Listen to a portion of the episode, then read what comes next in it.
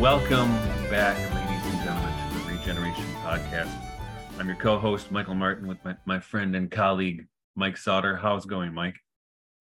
Things are all fine and well in the upstate. Sent the Hemlock Little World's Fair. It's the largest Little World's Fair, it's called, in my little hamlet. Thousands and thousands and thousands of people flood our small town. And didn't enter anything this year, Mike, so I didn't take home any blue ribbons, but over the years, baby, over the years. That's right. Mm-hmm. That's right. We those of us in small towns of North America take our county fairs seriously. Yeah, very seriously. Especially one quick story is, like, we don't live too far from Canada, but like when they have some of their monster truck rallies, they'll open with like a four-wheeler race, and they just recruit like 8 young people from this town, and they put a Canada jacket on 4 and an America jacket on the other, and then they race around this oval as the crowd's getting warmed up, and you'll look around and you'll people screaming with like the veins popping out of their neck, just hating on the Canadians so bad, right? And they're so real, and they have no idea they've just recruited these boys to play the villains, but the villains are Canadians. Small town fairs in upstate New York, gotta love it. Well, the villains are still our Canadians, because that infernal smoke is still coming over my house. I may never breathe. Amen. Yeah, we got it too. Yeah. So anyway, so today though, ladies and gentlemen, boys and girls, we have a special show, because very special. This is actually this is a show by request, because at our 1-year anniversary show, a couple of commentators said, "Hey, you guys should do a show on Terrence Malick." Mm-hmm. Which is, you know, if anybody who's read my books, you see I'm quoting him all the time, because when I encountered Terrence Malick's work, and I wouldn't have, I don't think, had my friend Terry Burns from the Corktown Popes, who was on our bumper music, he said, "Mike, you got to see this movie," and it was The Tree of Life. And I saw The Tree of Life, and I was blown away. Because not only by the cinematography and the unique storytelling, but also by what I can only call a sociological vision of things. And then after that,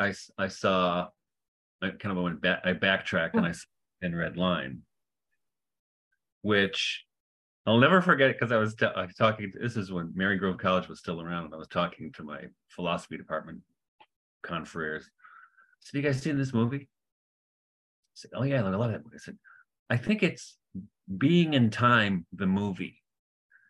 It was the most Heideggerian film I've ever seen, because it's about authenticity and care in the face of, you know, total war. And then I finally, after that, and then I discover that Terrence Malick actually translated an essay of Martin Heidegger's. And if you know, in my book, which one is it? The Incarnation of the Poetic Word. It's my most Heideggerian book, and this is around the time that I was really investigating this. And I think, you know, there is no, I shouldn't say no more, but I can't think of a more important religious filmmaker, and I can only call him a religious filmmaker, than Terrence Malick. And our guest today, Reno Lauro, is we met through Facebook, I believe it was, and I don't remember how this went, but I found out along the way that actually Reno not only knows or has met, but knows Terrence Malick. And Reno, welcome to the show. Welcome. And thank you so much. Tell us the story. Tell us the story of how that happened. Yeah. The story precedes me in many ways. So I was finishing my PhD at the University of St. Andrews at the Institute for Theology, Imagination, and the Arts, and had returned back stateside to kind of finish riding the beast, and had run into a friend, Mark Spacek, who's actually Sissy Spacek's nephew. I was going to ask, yeah. Nephew, yeah. And so, and this is Austin. We had known each other since kind of the mid '90s, but I asked him what he was up to, and he said, "Hey, I'm working on out in Smithville, driving cars back and forth, working in the art department." "Oh, doing what?" "Oh, Terry's shooting a film out there." And I was in total shock because The New World had just come out in 2005. Mm-hmm. I'm not sure, Michael, if y'all have seen that, but yeah. It had just come out when I arrived in the UK, and I didn't think that another film would come out for forever. So to find out that not only was a new film coming out, but was actively shooting, I immediately scrambled. And so I sent in my CV through the Texas Film Commission, and I got a call the next day. And wow. Yeah. And so the voice on the other line, not Terry, but was like, "Hey, you look like you would be a perfect fit. We really need all hands on deck. I got to tell you, I'm a little embarrassed to say I can't pay you right away." And I said, "Well, just tell me this, will I be on set to watch people film?" And he was like, "Oh yeah, definitely." And I was like, "Okay, I'm done."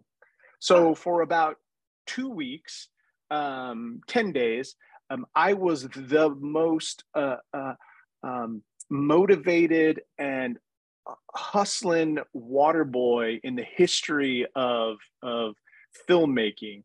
Just a few more details, like what were the actual duties you did? You said water boy, but yeah. Well, when I got there, I was just slinging water all over the place, and then word had gone out that I was doing a PhD. I was writing on Heidegger. I was in UK, and so somehow it led to like a set apprenticeship, in which I worked in.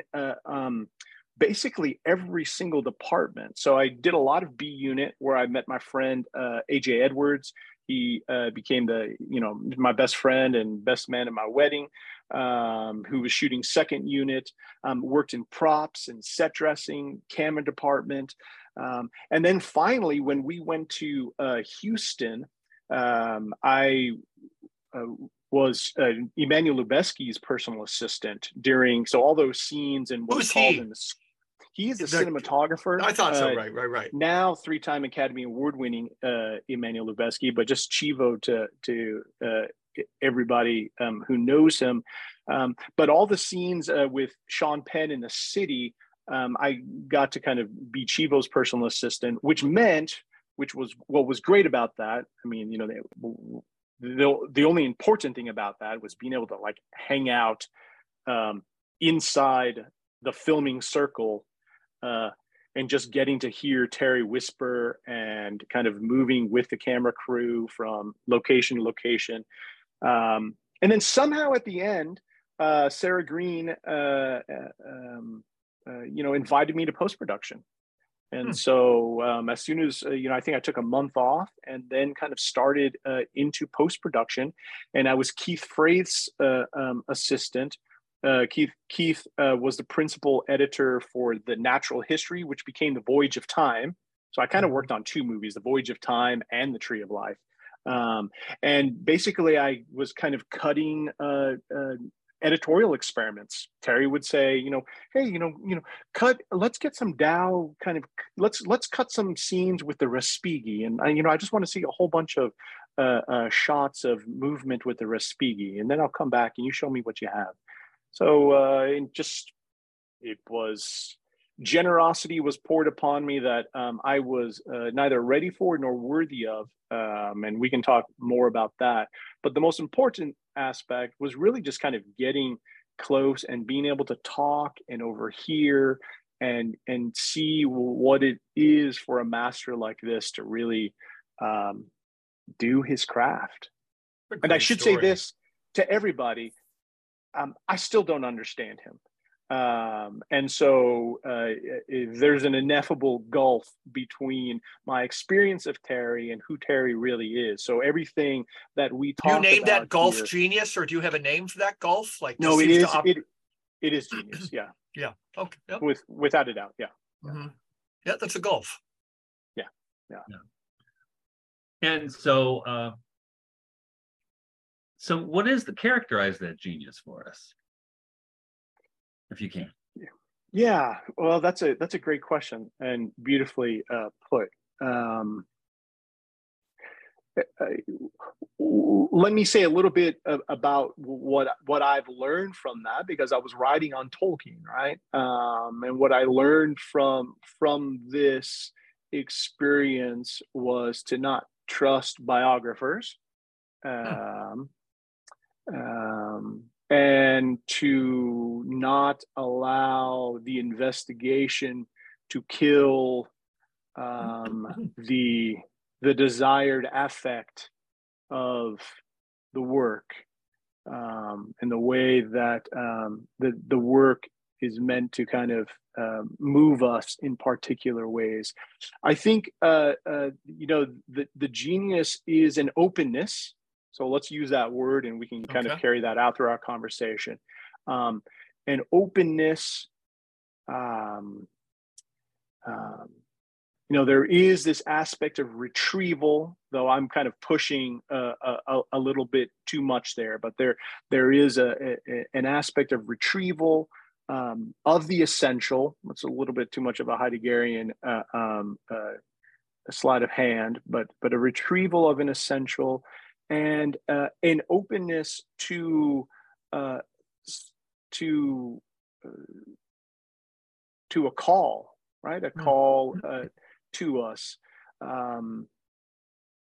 Yeah. And so I think this conversation is really fantastic, because I think it actually, Michael, you're spot on with your instincts. I think that it opens up a, for lack of a better term, like, you know, a biographical aspect of his interests that have really kind of, for obvious reasons, been overlooked or set to the side for easier,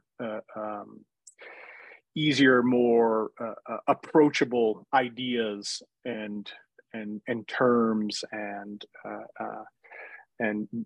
works and purposes. You know, yeah. Right. And Malick's got such a quirky biography as far as working in film goes, right?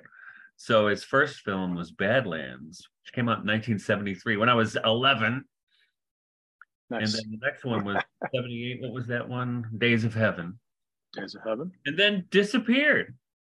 Yeah. For just about 20 years, until I think 97. For 20 years. Okay. I didn't know it was that long.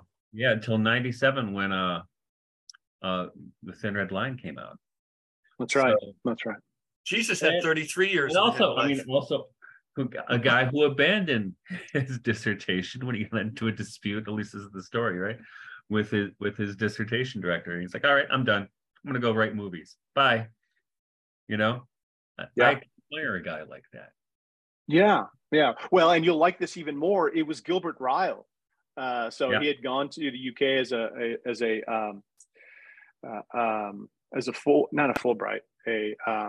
Rhodes Scholar. Mm-hmm. I didn't get the full story. Eckie, Eckie Wallace, Terry's wife, kind of gave me a little clue into it. But we should say, and this is the analytic Gilbert Ryle, yeah, right? So this is, 63, 64. So he had fully embraced kind of the analytic world and didn't see any value in writing about Kierkegaard, Heidegger. Mm-hmm. So Terry, he's like, forget it. That's right. Yeah. Because I you know, there's a funny meme out there where a little kid goes to Santa Claus and says, "I want a dragon." And little boy and Santa Claus says, "Well, you can't have a dragon. Dragons aren't real." "I want a dragon." Okay. Well, you can't have a dragon. Then he says, "You know, all right, I'll give you a choice. You can get a choice. I'll give you some analytical. Can I have some analytical philosophy? I'll give you a dragon, right?" Philosophy. Yeah. And here's the thing too, Michael, that we can carry through as well. I mean, this notion of like, no, like this is, there's not a disposition towards not a disposition towards authenticity that sounds, you know, he had worked with Stanley Cavell at Harvard. He hadn't taught, he hadn't picked up classes at MIT yet, right? Because Hubert Dreyfus, you know, he filled some classes in for Hubert Dreyfus when he came back at MIT. But he definitely has a sense, and this is a character of that genius, right? Not a sense of not being willing to compromise, but knowing the path, knowing what the path isn't, right? Mm-hmm. Yeah, knowing what the path isn't. And that's what I noticed through all of his films, but I really jumped out at me in The Tree of Life and The Thin Red Line is the kind of the phenomenological reduction, right? The epoche that you let, and that, I mean, the last line in The Thin Red Line, all things shining, right? And that's to I mean, that's to me, that's where sociology and philosophy meet at that moment right there, where you see that which shines through phenomena. And Terry's films are meditations on that. And you see it all through the place. In Thin Red Line, for instance, you see these soldiers kind of creeping up this hill on Guantanamo Bay, and then, which is juxtaposed with, you know, seeing these breezes run through the tall grass, and then this native guy just walks right by them like he doesn't even see them, you know, because there is a reality that he's depicting. And this is in The Thin Red Line, Jim Caviezel's character says, I've seen another world, right? I've seen another world. And this is what, and you see this through all these films. You see he's reaching for that other world. And even in all the messy stuff, right?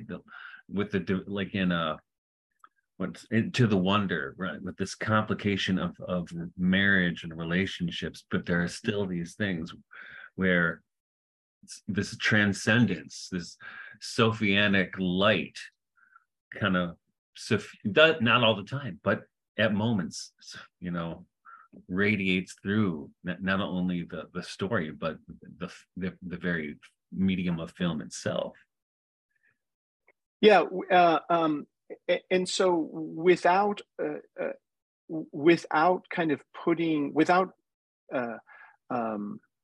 ossifying those moments, or without embalming those moments in ways that are precious, right? Right. Yeah, they're precious. They're fleeting, and they're moments that move through time. Mm-hmm. Rather than taking that moment to turn it into a postcard or a message. And I think so for instance, like when the Islander is kind of just walking out of the brush, it is almost as though the line of troops are moving back into time, mm-hmm. into a world that has been untouched by modern warfare, and this Islander is emerging from time, mm-hmm. Without having to say it or do it or even to spend time kind of nodding at it, but you feel mm-hmm. These moments, and they're allowed to kind of speak to us because primarily, and I'm going to continue to throw things out there so that to give you food for thought, but so that it can move us, mm-hmm. right? When I finished working on Tree of Life, I wrote a couple of things, just trying to kind of process my thoughts, and and I think Terry appreciated them, but what he really wants is not for people to be thinking about his films. I know this for certain, but to be moved by them. to be not embraced by them, because that sounds a little too anthropomorphic, but I think to allow something in them. He used this phrase one time, to allow the screen to elicit the smile of life, right? Yeah. Well, that's to let the film itself shine, right? Yeah, yeah. The beings and reality and world to shine through them. Yeah, yeah. That's exactly. That's exactly right. You know, I did not realize the significance or made the connections back then, but two things along these lines that generally don't kind of come out in Terry's biographies or articles or anything like that, is that we had gotten on a conversation about education, and he had brought up Rudolf Steiner and brought up Waldorf schools. That's interesting, isn't it? And the importance and significance of that. And then I had found out through his producer, Sandhya Shahanadad, the importance of Krishnamurti, the writings of Krishnamurti, to Terry. And actually, in the way she described, and she may have oversold this, but you know, maybe not, but far more influence from Krishnamurti, I think, than anyone else has given credit. And I can imagine a world where Terry, kind of in Hollywood in the 70s, an experience that he told me, it just doesn't evoke like very good memories. Right. A world where he's reading, you know, Krishnamurti, and making sense of his own education and his own life and Western philosophy, kind of through those writings, can definitely lead to a, you know what, I'm gonna kind of disappear for a little bit until somebody's gonna let me make the movie I want to make. Right. Well, and you can see part of that experience from in Hollywood that he revisits in The Knight of Cups. Yes, exactly. I mean, they're all extraordinary, but that's a pretty extraordinary piece of film right there. Yes. Yeah. And that more time needs to be spent on. Yeah. We talked about this before, Mike. Remember when we talked to David Bentley Hart about his book Kanagaya, which is based on the Hymn of the Pearl. Same thing. In the same, well, it's Cups is also uses that as part of its narrative scaffolding. And ever since then, I've been using that film, clips from that film, but also the Hymn of the Pearl, in teaching college students, because you know they are basically living the Hymn of the Pearl, right? Why did my parents? Why am I here again? You know, and what I found, especially when we went through the COVID stuff with the schools shutting down and kids wearing masks and being confined to quarters, it was like paying $30,000 a year to go to prison because they couldn't leave the dorm, but their experience from that, you know, that's the Hymn of the Pearl really resonated with them after that.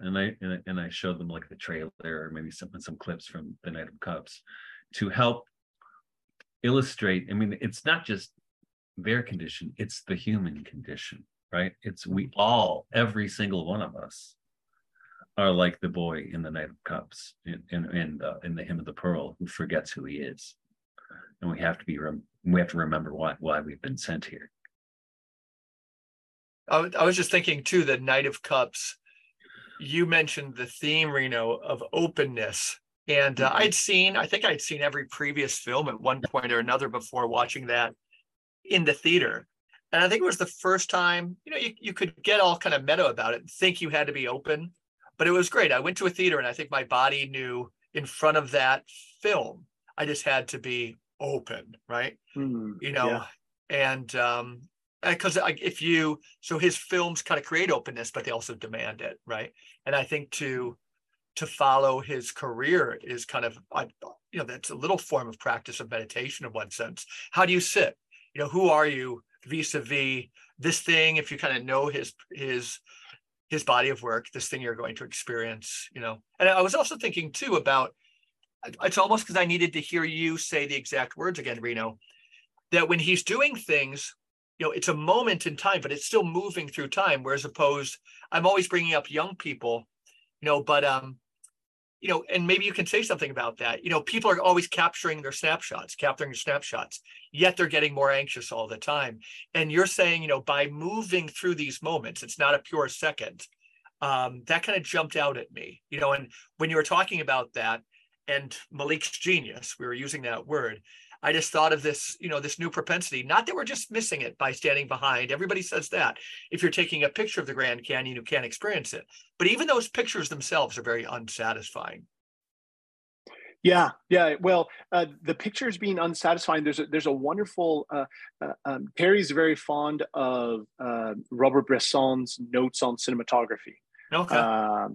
He says that's the only book on film that anyone ever needs to read. It's film school in a book.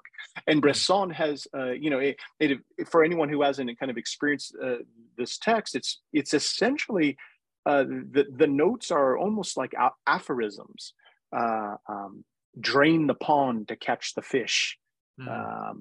And one thing that sticks out based on what you said is this notion of not creating postcards, right? Not allowing images to be beautiful and to sit and to represent, right?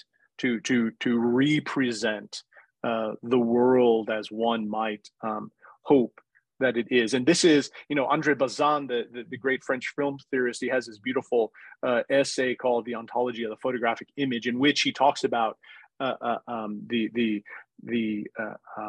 embalming of time in the photographic image, right? Like the photographic image, they're essentially photons, right? Photons are being captured onto this celluloid. And so there's an ontological relationship between what we see and what was there. But we always feel the lack when it comes to the photographic image, because, I mean, one only needs to read just, you know, a couple of paragraphs of Aquinas or something like that, or even, you know, just Aristotle to know that there's something more going on in matter than merely just the material itself. And so how does one allow what is missing from what is captured in the photographic image to emerge? And duration is a part of that. But the thing that you were talking about, that the tactility of the cinema experience, which is so central to his search to uncover what has been captured on film, and to uncover the kind of truthful experiences that were attempted to be drawn out. You know, some kind of wayfinding path was attempted to be drawn out in a script. That the editing itself is done in that way to create that experience of moving through time, to experience the kind of the coming and going of a relationship to the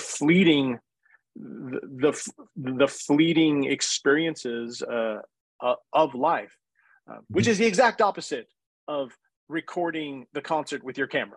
Right. Exact opposite. You had to say exact opposite. Yeah. Those are butterflies in a shadow box, right? The worst is the corruption of the best, a huge theme of this podcast, right? And correct me if I'm wrong, but in the way that Terry generally works, it's not premeditated.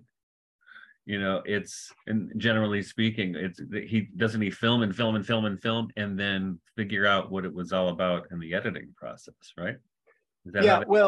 Yeah, and this certainly comes from Bresson too, that the film is made in the editorial process. Right. And so, but let's be clear, just kind of, or at least true, or create a space to not put Terry in the shadow box too.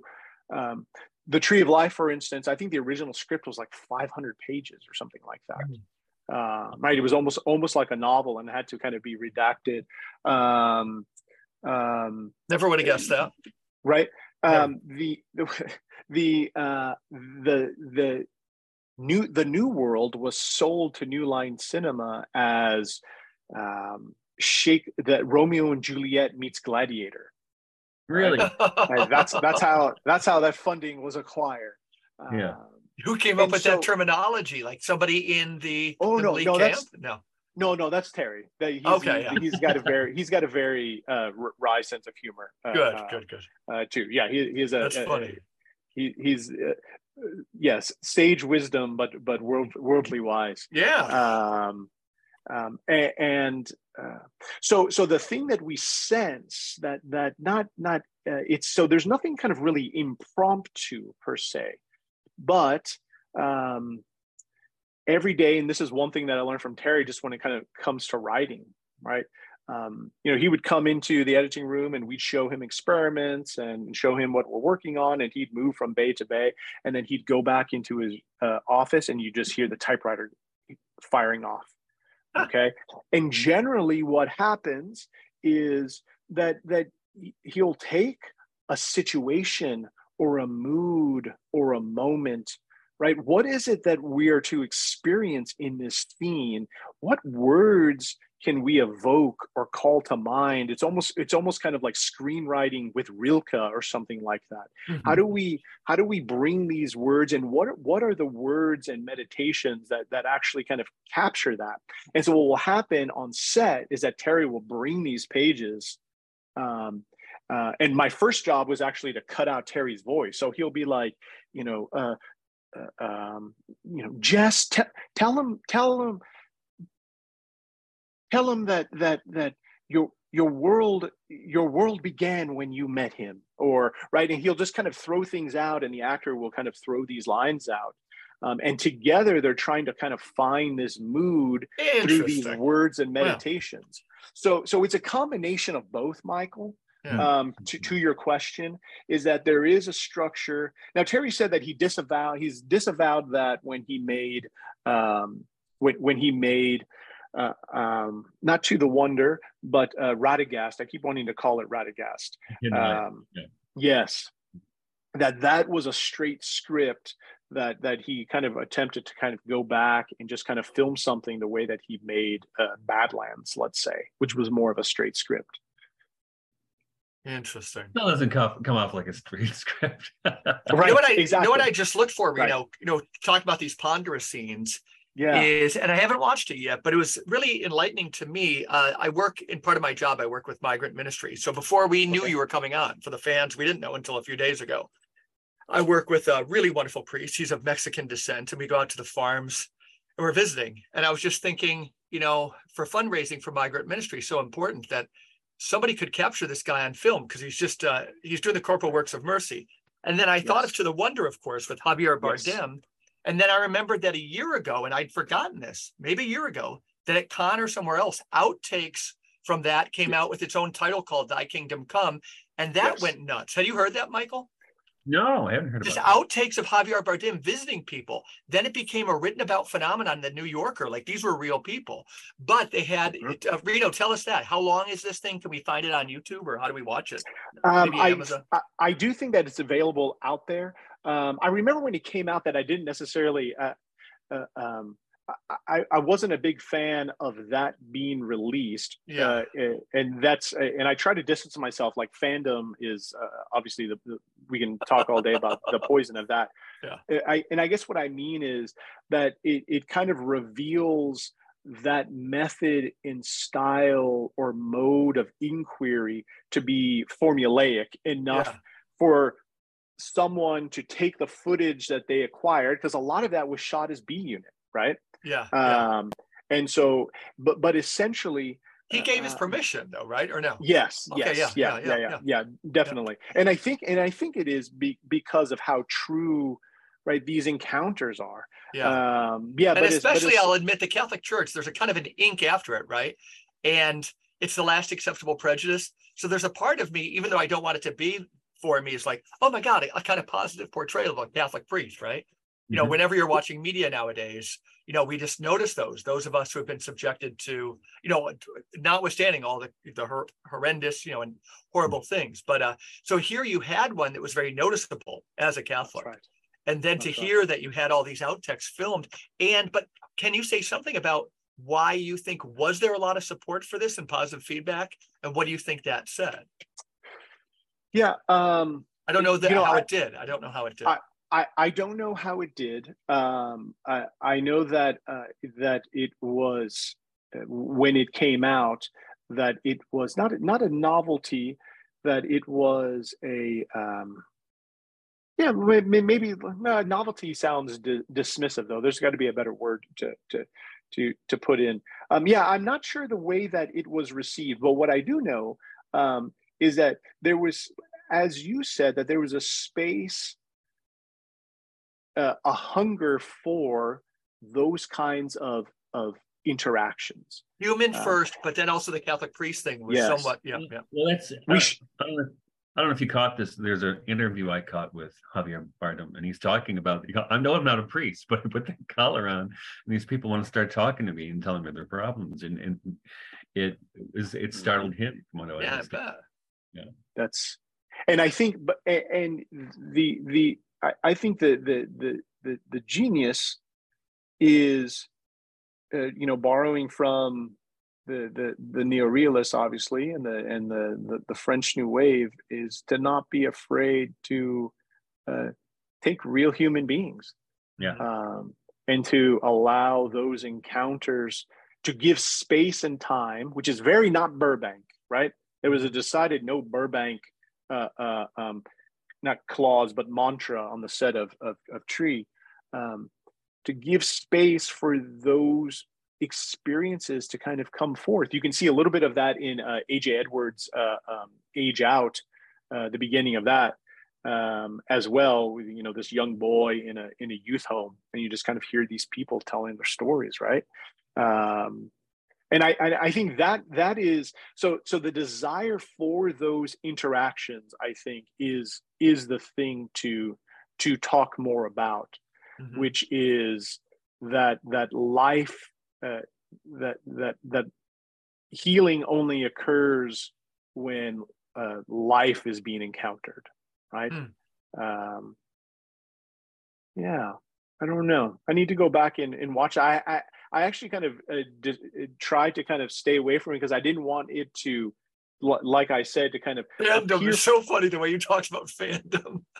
Yeah, you know, to kind of appear formulaic in any way, but it's certainly not, right? I mean, it's true, and it's a strange artifact that a film from a film can exist on its own because it's not film. It's wow, well said, well said. Right? I bet you nobody said it quite as clearly as that, who's talked about it.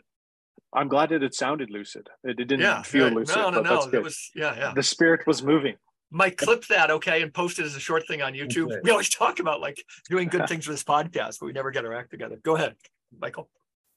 No, that's it. I mean, so what was it like to watch him work on set? I mean, what did you learn? What did you see? I got to tell you that you know, how many years is it now? You know, almost 15 years on, that I'm still recovering from that experience, and not to kind of make it sound too like there's not an awe, but to have the opportunity to kind of to. It's a masterful work, and he is, you know, it's like kind of working with Frank Lloyd Wright, or it's like working. I don't want to bring in a painter that, you know, kind of sully it, but Rilke worked with Rodin, right? Oh yeah, that's what I was thinking of, right? Yeah, no, that's exactly right. And it was actually funny story, not to get too sidetracked, but it was Rodin who told Rilke to kind of go to the zoo, and I think that great poem, The Panther, and these other animals, poems come from Rodin's. But let me ask you, like you saw, this is of interest to me, like you saw genius as a space between you and him. Not, you didn't say an unbridgeable space totally, but there was genius. There was this, right. But when you were around genius and you were watching it, you know, you're a very embodied speaker. Every word is coming from your gut and so forth. Do you think you took on some gestures of a creative genius that helped your own intelligence and your own artwork? You know, I'm not sure about physicality. Terry's a very imposing, Terry is Terry, like he is warm. And, you know, when I saw him again after 10 years in Princeton, like we hugged each other and went out for drinks, and he's affable and warm and approachable, but he's not. And on set, so there's two things, right? Well, one is the reporting of the event, which Michael, I'll get to. But I think what I hope kind of sticks with me and impresses upon me is that continued search to attempt to open up a space for me to be out of the way, or for art, to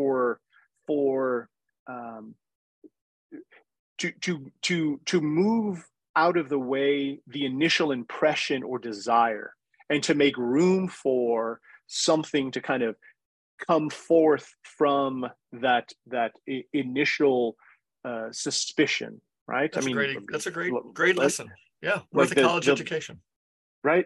And so in watching Terry work is, you know, initially there was too much of a, for me, too much of a like, oh man, like this is happening.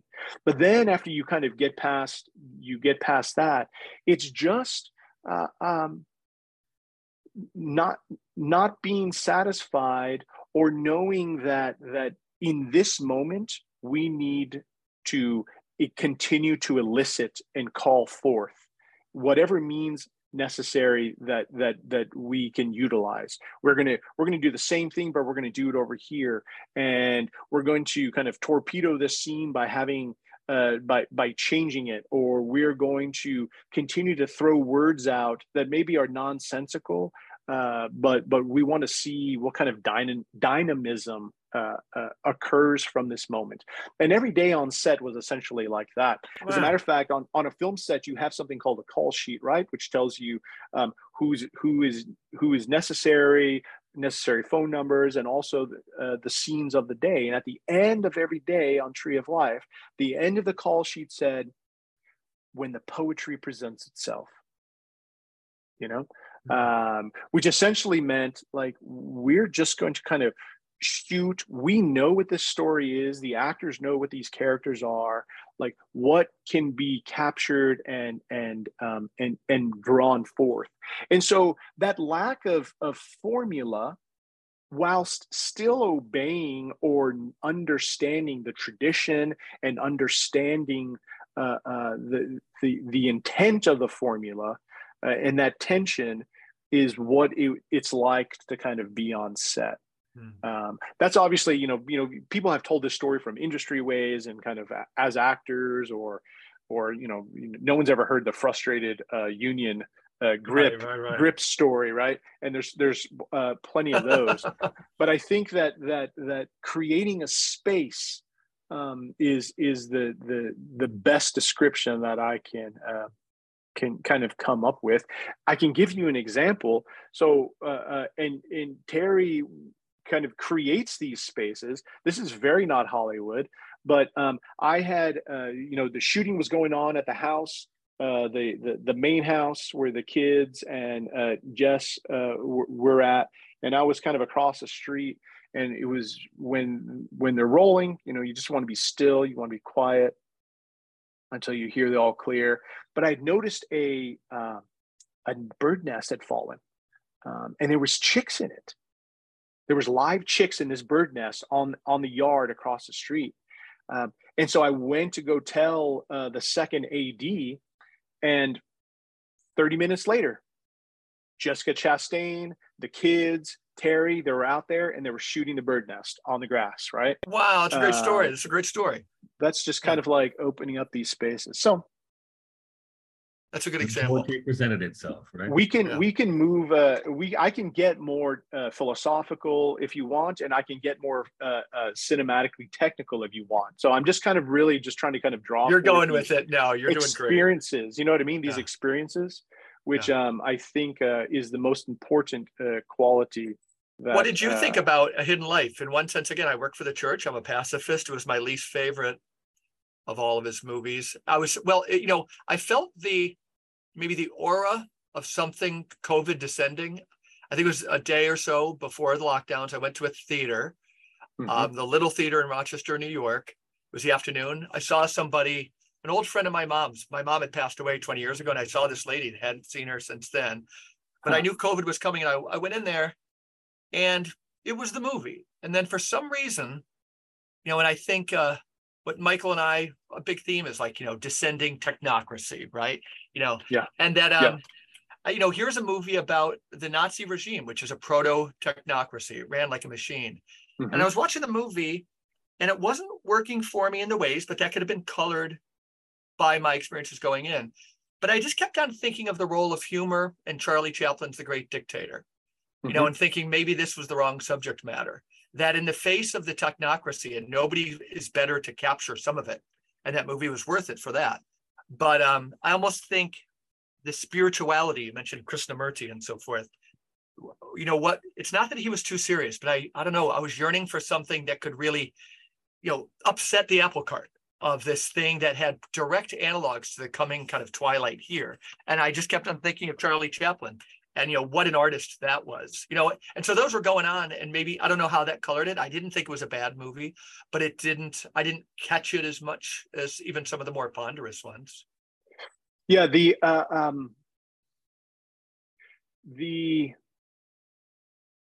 Right. I mean, obviously for any artist, their films are, they're both biographical and they're not biographical, right? Like we to try to read the artist through the film or through the work is folly, but they're certainly in a place where they're meditating on certain things and affected by certain ideas or experiences that cause them to choose certain subject matters or to execute in a particular way.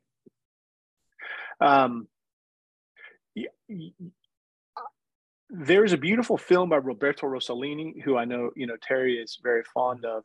Rossellini obviously made The Flowers of St. Francis, but Scorsese tells this beautiful story in his My Voyage to Italy about, I think it's Europa 51 with Ingrid Bergman.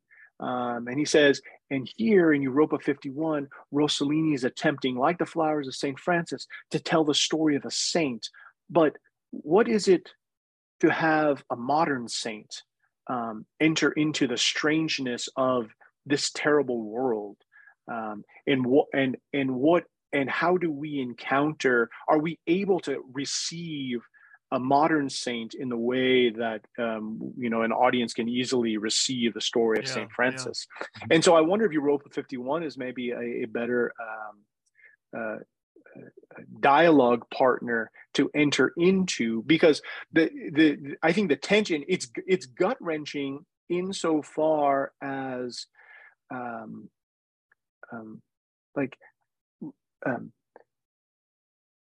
how the love of family and children and matrimony, a love of bucolic landscape, and a world that seems untouched by such things.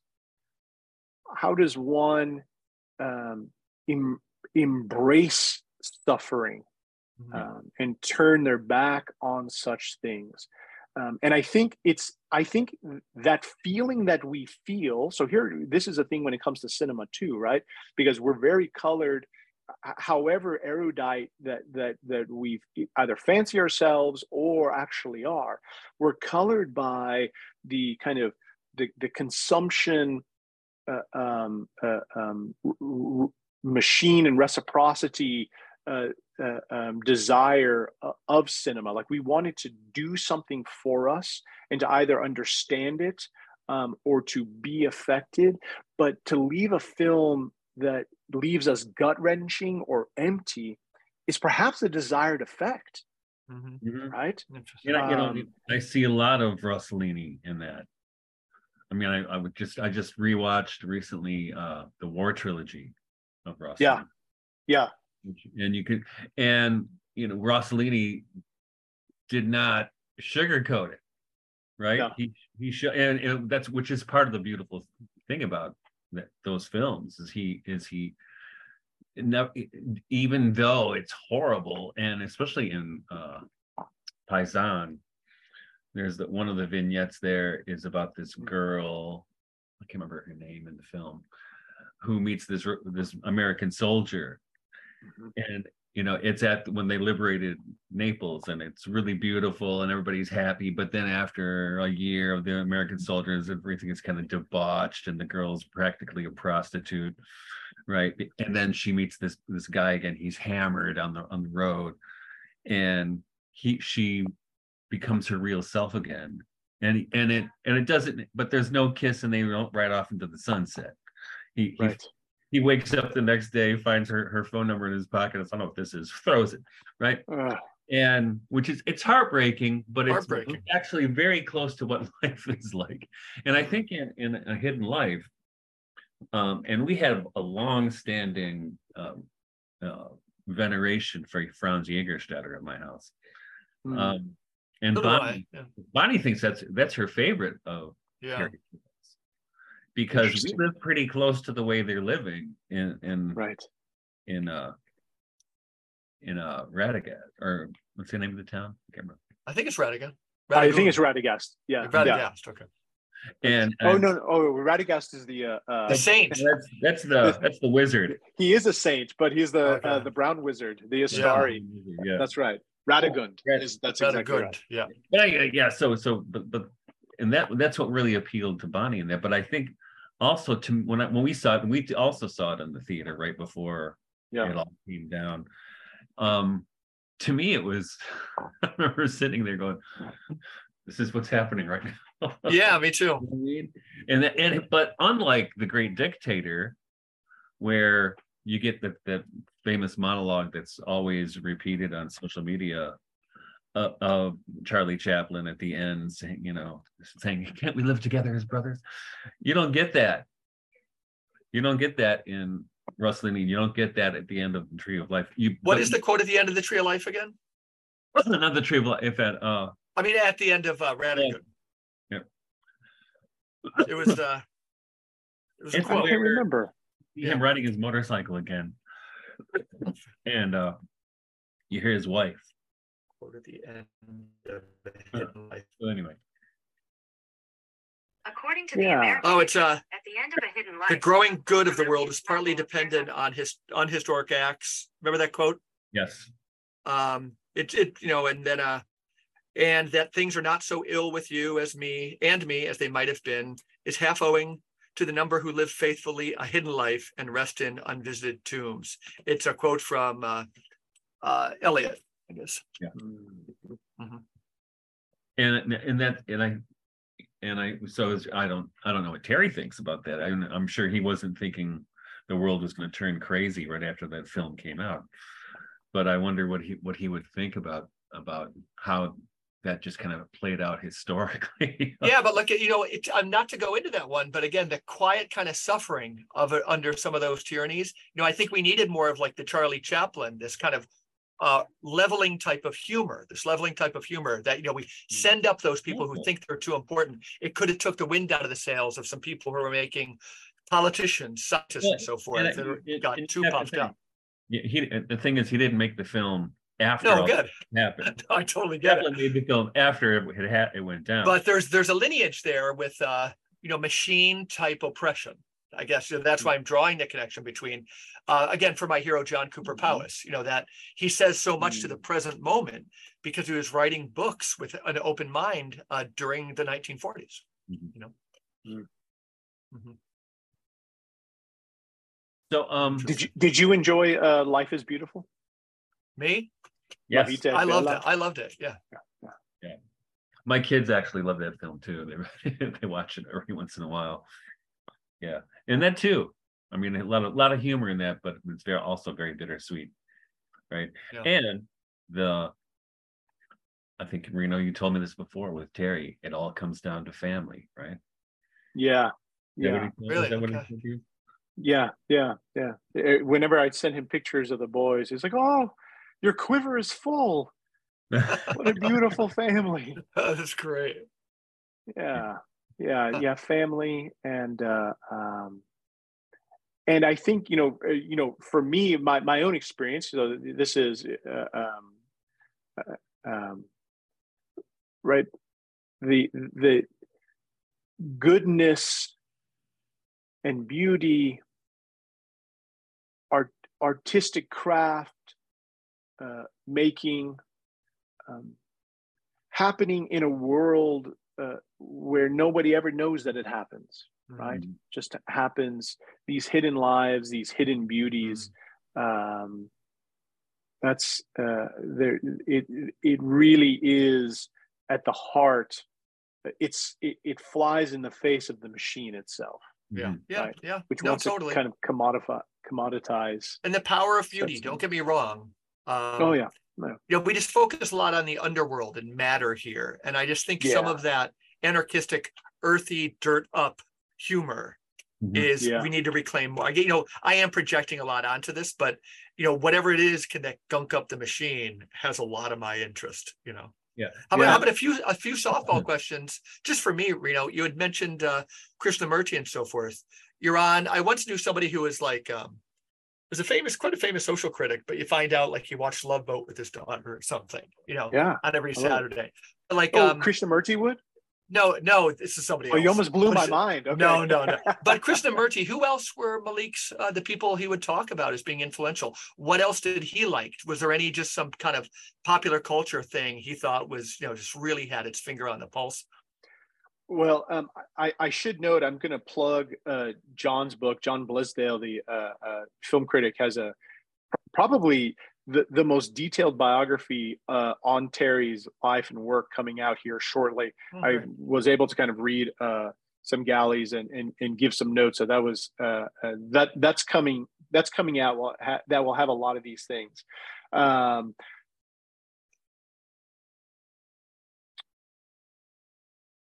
It's not, there's no real like softball question or I remember it's almost like making that genius become relatable.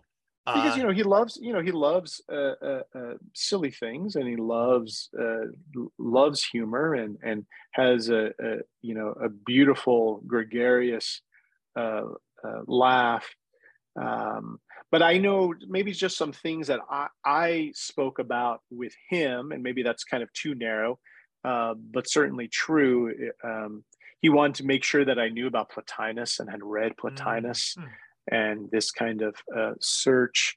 One of my late jobs after I had done some VFX editing was to kind of, which ended up being it didn't end up being, that's maybe overstating it, I don't know, whatever happened to it, but to write a dialogue between the soul and the divine in the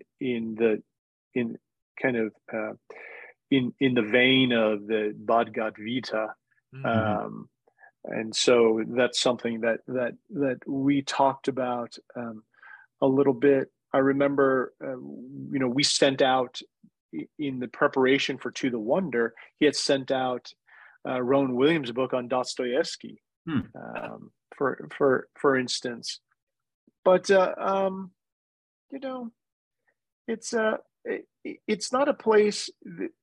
The beautiful thing about experiences with Terry, and even kind of going, so 2 years ago, I went I had lunch with him in Austin, and we had got again talking about education and telling him about some of the struggles I was having with classical education.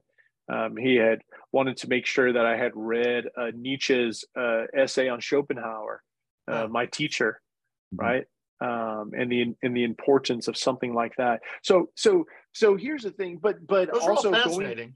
Going to his house for Christmas, like there's, you know, the space, C.S. Lewis's space trilogy on his shelf. So the when we talk about genius, is this kind of just voracious intake that no one text and no one story really can define him. And in the end, it really will be his films, and hopefully like his films that he will disappear, and the space that his disappearance creates, mm-hmm.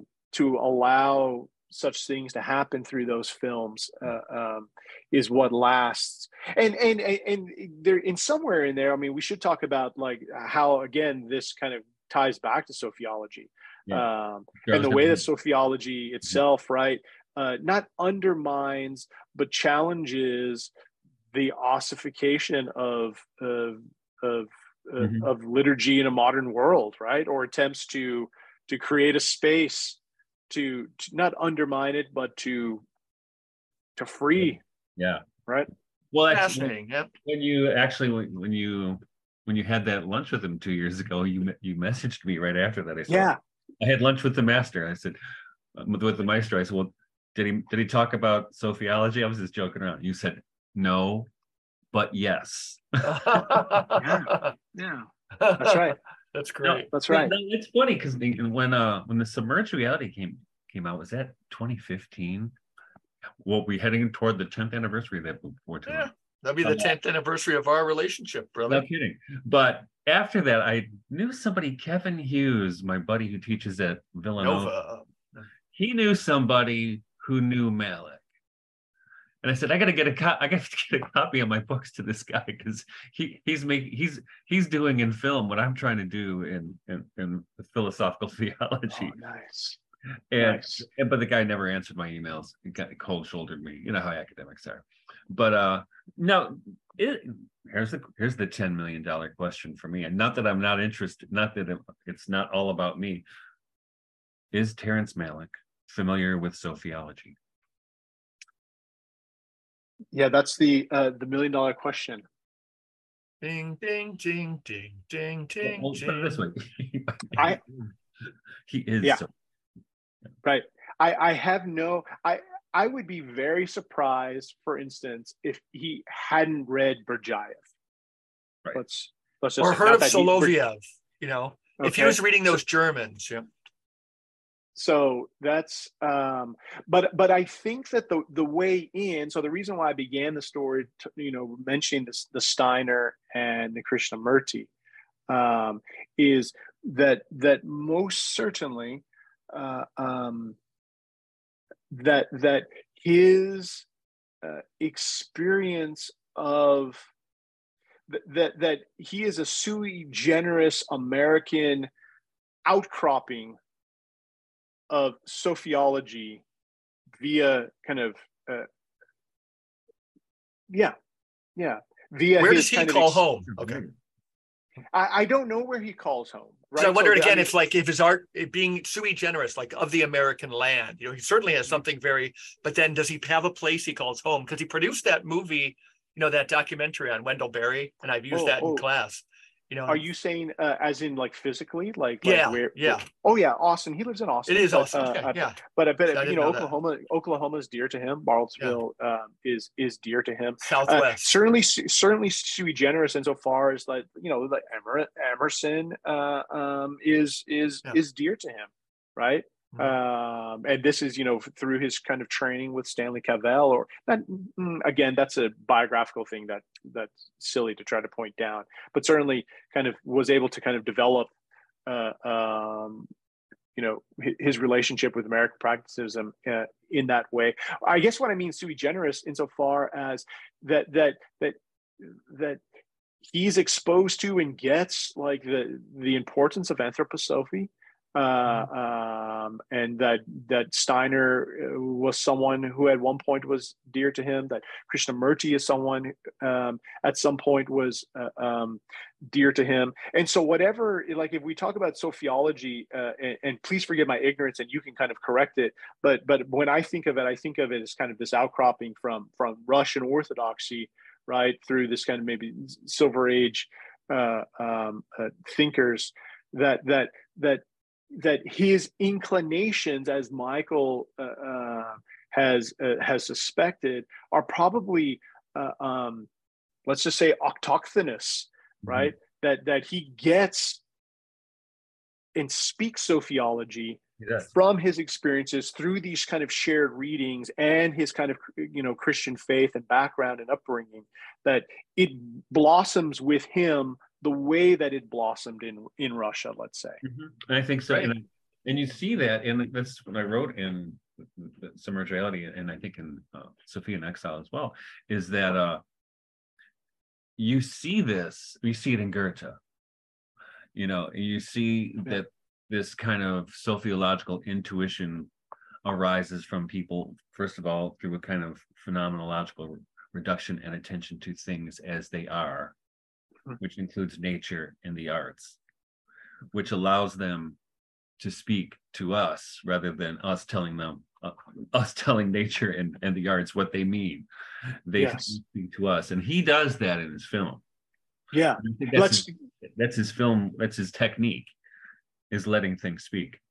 Yeah, I mean, I've got a story just to that. So let's just say, like, working on Voyage of Time, Tree of Life was like kind of doing a kind of science with Goethe. We had to read Bill Bryson's book on the history of, I think, was it The History of Everything? He would get really annoyed if we didn't know the proper placement of particular plants or animals in their time. And when working with the VFX department, he's like, oh, no, there's grass in that shot. You can't use that shot. Grass doesn't come around for another, 100 million years or something like that, right? So an attentiveness to the specificity of science, but for the purpose of, as you said. Yes. Yeah, well said. All right. That will probably be a good place for us to wrap it up here. But so Reno. Yeah, everything you say is fascinating. An honor and a pleasure for us both. And love to talk to you again sometime. Absolutely, I really appreciate it, and I'm glad that you'd enjoyed it. I feel like to speak poetically about someone who does poetry doesn't make for great radio or great TV. Oh, I think it did this time. Good, okay, so because it's involved in real conversation. Yeah. Working on a book now. Yeah, I'm working. I've got a small collection of essays, which is basically a prolegomena for a larger Tolkien project. So the smaller collection of essays will be coming out soon with Darkly Bright Press. It's a small press out of New Mexico. But then the larger Tolkien's House of Being right now is with readers at Kent State University Press. Send me any links and I'll post them for the YouTube and the podcast, Absolutely. Okay, absolutely. Cool. Grateful. And thanks, everybody, for listening to me.